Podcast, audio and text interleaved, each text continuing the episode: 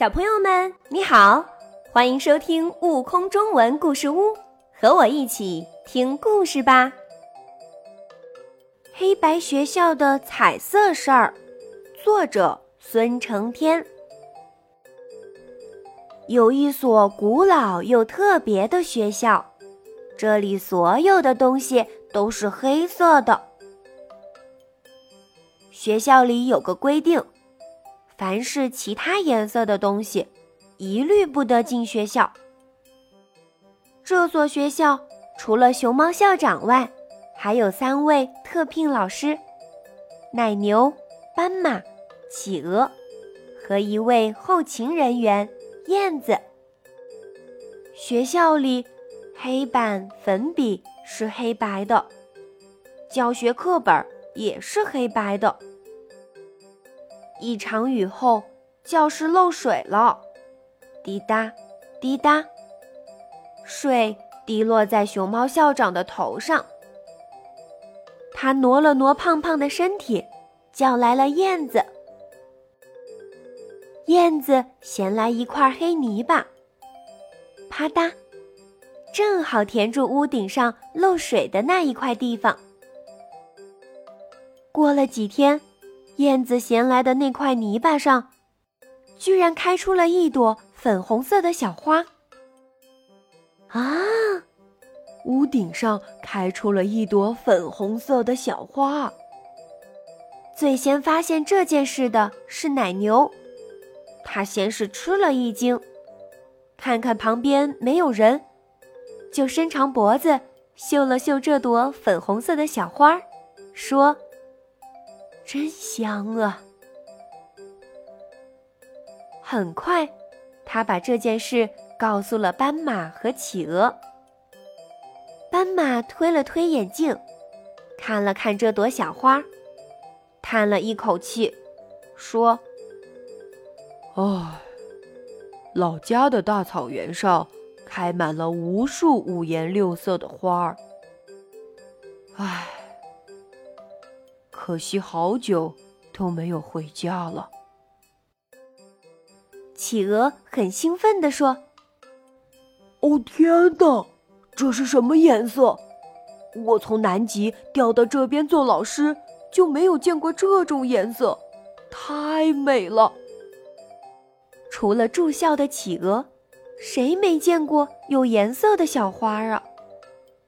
可这是在黑白学校啊。”近千年的历史，除了黑白，怎么能有别的颜色进入呢？熊猫校长召开紧急会议，企鹅、奶牛和斑马三位老师一致献策，趁学生们没有发现，把小花拔了，偷偷扔出学校。这个建议被熊猫校长否决了。因为教科书上白纸黑字写得很清楚，不要随便采摘花草。还是燕子有主意，说：“把这朵花变成白色，不就可以了吗？”屋顶喷上一层白油漆，既可以改变小花的颜色，又可以防雨。可是。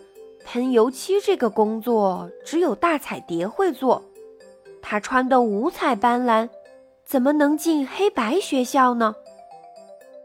燕子又有对策，说：“大彩蝶也会飞，不如从空中向屋顶上撒油漆，因为是空中作业，大彩蝶不算进入黑白学校，并不会破坏校规。”真是好主意，说干就干。大彩蝶今天刚参加了涂鸦创意大赛，飞向熊猫学校的时候拿错了油漆，然后一大桶七彩的油漆泼了下去。哦，我的天哪！出了什么事？天空下起了一场彩虹雨。老师和学生们慌张地跑出来，屋顶上、操场边全是七彩的油漆。怎么办？怎么办？怎么办？怎么办？企鹅染上了油漆，变成了彩色企鹅；奶牛变成了花奶牛，斑马也成了七彩斑马，连熊猫校长都变成了彩色熊猫。燕子急得不停在空中盘旋。正在大家乱作一团的时候，一个小学生哈哈大笑着说：“哈哈，快看，彩色的世界多么可爱漂亮啊！”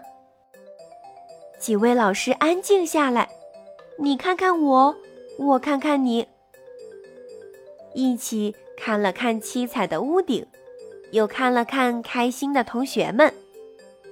是啊，七彩的世界。不也挺可爱漂亮的吗？更多精彩有趣的故事，请关注订阅“悟空中文故事屋”账号，快来听故事吧！